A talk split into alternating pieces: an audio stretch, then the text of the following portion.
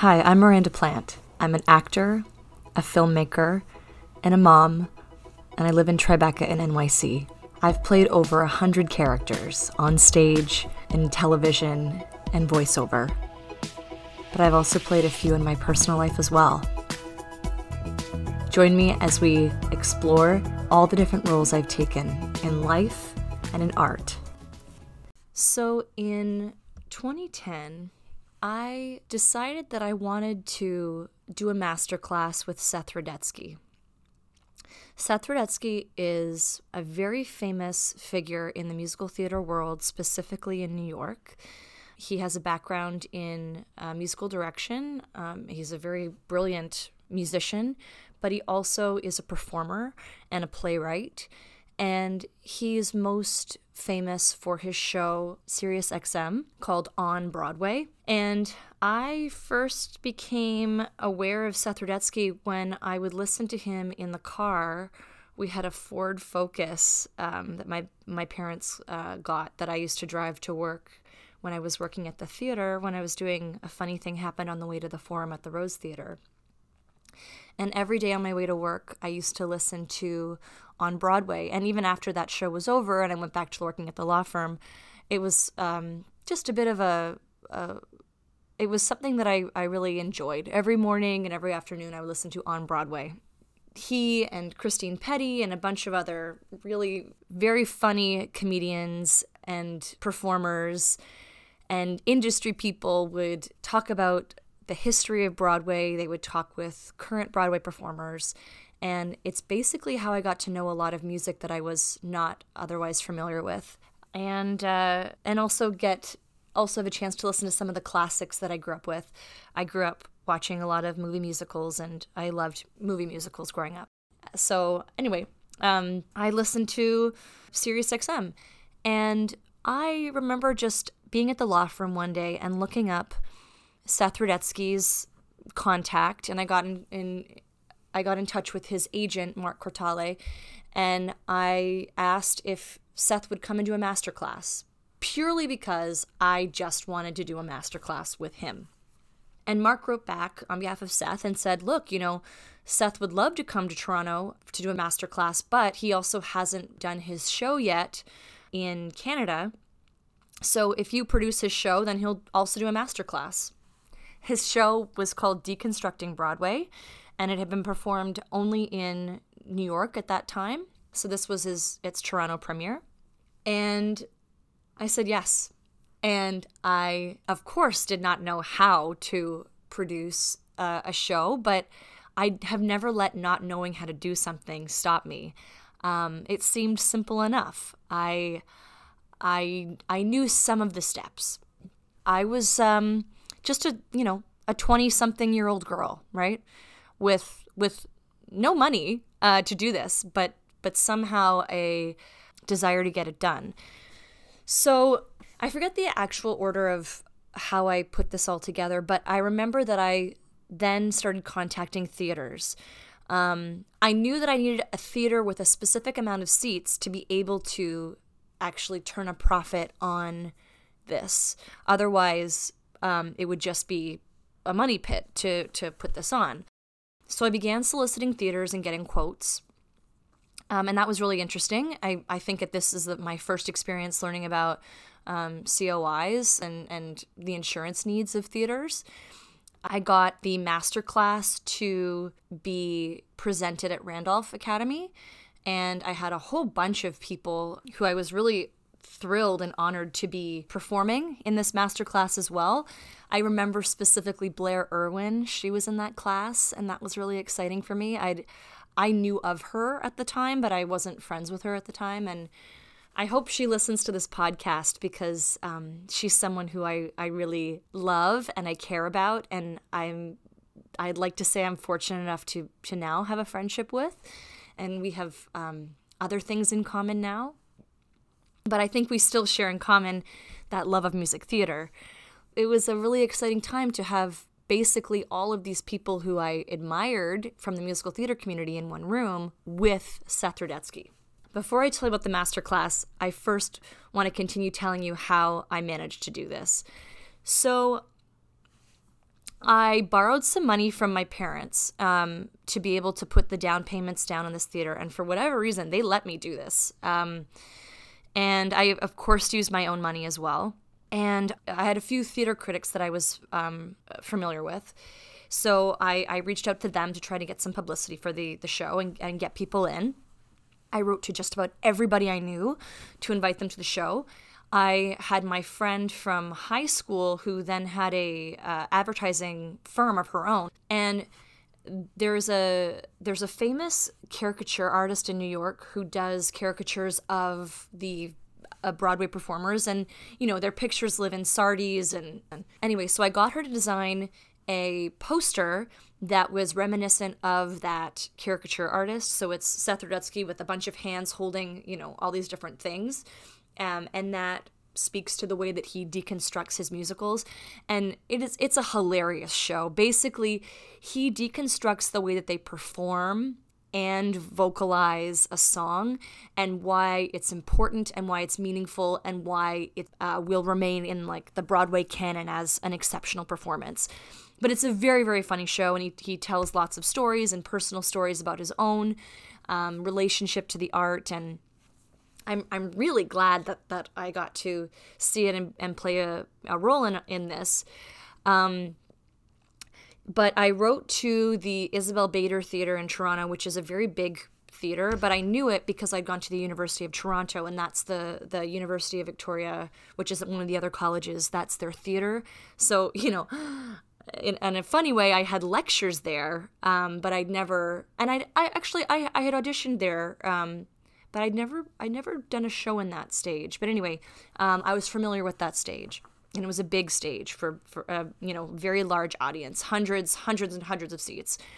I I remember reaching out to just about everybody I could, every cabaret artist, every theater company, every every avenue I could, sending emails, um, writing to every friend I knew, just trying to get people in that theater and it seemed like it was never going to come together. Um, it really seemed like, how am I going to make this work? And it was also my first time having to take care of, like, working with an agent to book transportation and hotels and things like that for the artist. And in order to save money, I actually had my dad go and pick up Seth Rudetsky from the airport. And I think my dad tried to play along and pretend like he was like a chauffeur sort of thing. But Seth Rudetsky sort of was talking to him. And it became pretty clear, I think, pretty quickly that it was just my dad picking him up from the airport and taking him to uh, the Drake Hotel, which is where I had him up. I have I put him in a cool a cool hotel, um, just because I, I knew it was a cool hotel and and I I just loved and respected Seth Rudetsky so much.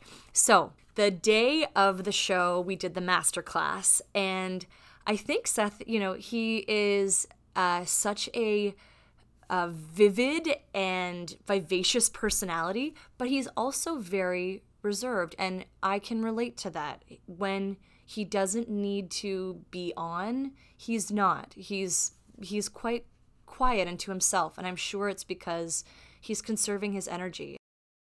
He also might have been leery of the fact that I was a fan of his, which I can also appreciate. You know, you want to be careful and you want to keep yourself safe. So we do the master class, and it was in the Randolph Academy, and uh, I remember watching again, you know, my peers performing and and being so wildly happy at the way that he was able to work on their piece with them and encourage their encourage them to bring more of themselves to the work but at a Broadway level quality which is something that at the time in Toronto we did not have. Um, and it was it was really cool. And I remember it's like audacious when I think back to it, but I sang Light in the Piazza from The Light in the Piazza by Adam Guettel. And that is such a difficult song to play, let alone sing. But I think there was a part of me who, you know, I I I spoke about it in an earlier episode. I bombed that audition. Maybe not bombed. I didn't bomb it, but I didn't nail the audition I had for the Light in Piazza Canadian premiere. So I didn't get a callback. I didn't get the role. Um, and it, it felt it felt good to sing that song with Seth Rudetsky and to get positive feedback on it. You know, like he he sort of quietly pulled me aside afterwards because because you know I, I we had a good we had a good session working on it and i was doing this too in front of people who i was just terrified to perform in front of. So you know good for you. Good for you little miranda. But afterwards he pulled me aside and he's like this is really hard for an accompanist to play you know just be mindful what auditions you bring this into. He himself is such a talent, so he could just, you know, his fingers would, would like whir on the on the piano. But I I I heard that. I heard that pretty pretty loudly, and I did love to sing that song. I I loved that character in the song Light in the Piazza, Clara, that person who just so desperately was looking for love. And it's more complex than that, obviously there were parts of that song that I could really relate to and I really loved, and it felt really wonderful to sing it. So, riding the high from finishing that master class was then going to the Isabel Bader Theater to an almost sold out house where I'm meeting people like, you know, Sharron Matthews, who was a, a cabaret artist back then, and she still is now. Um, and other people in the industry who never would have given me the the time of day. I mean, you know, it's funny because my only um, interaction with Sharron Matthews before that had been when I'd gone to a cabaret at Mandy's, which was a very brand new thing at the time. But I had gone with with my friend Megan, and I guess this was around the time of the Christmas radio show. Yeah, it was the February, and they were having people sing love songs at this at this cabaret and I sang Someday My Prince Will Come. And it got like complete groans. And I remember Sharron like completely I remember Sharron completely groaning in the background and being absolutely mortified and being mortified because I had brought sheet music in a key that was like basically unsingable. Um, it was it was a little bit too high for my range, so I'm in complete head voice, like you know, legit soprano. Um, and if it was to be a joke. It really should have been sung in the lower register. Anyway, look, I I still had the chutzpah to get up there and sing something, but uh, you know, definitely definitely not one of my finest moments. And again, left feeling humiliated. But that was my only other prior experience with Sharron Matthews.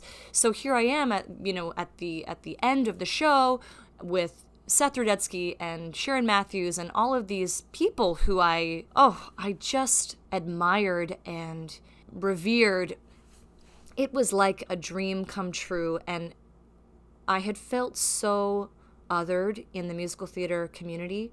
You know, I didn't go to Sheridan, I didn't go to Randolph, and I wasn't, you know, one of those musical theater cool kids. I, I was a theater kid from the University of Toronto. I had just gotten lucky, I think, with a few leading parts and a few musicals here and there. So it just felt really good. It felt like all that hard work had paid off and maybe just maybe I would be accepted and and and I pulled it off. Now for complete transparency's sake, I did undertake a mammoth task by not only bringing Seth Rudetsky to Canada for his Toronto premiere and a masterclass, but I didn't end up making any profit off of that. I think I was actually in the hole, maybe about a thousand bucks. Um, and luckily, my parents never criticized me for that or got too angry about that. But that would have been hard for them to have, have put up that money at the time. But I think it was really such a joyful experience for really everybody involved.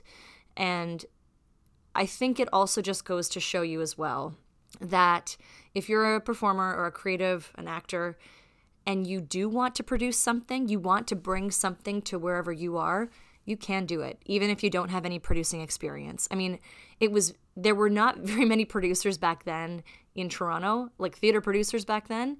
Um, and there I was, just this young woman doing it.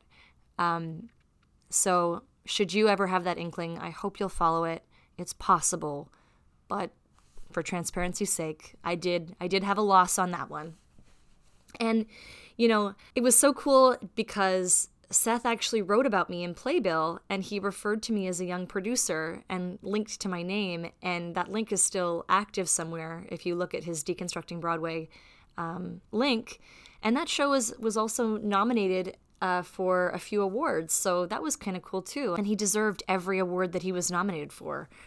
I remember when I first moved to New York, I, I emailed him and he would give me free tickets to come and watch the live recording of his radio shows. And I did that for a few weeks. I would go up to uh, his office in the Times Square area and the Sirius XM building. And it was really cool. It was cool to that he extended that generosity to me as just a young a young woman, um, uh, a young artist, and uh, there were no strings attached. It was really just wonderful for him to have been so kind and generous. And I was I was thrilled to just be in his presence for the the short time that I was.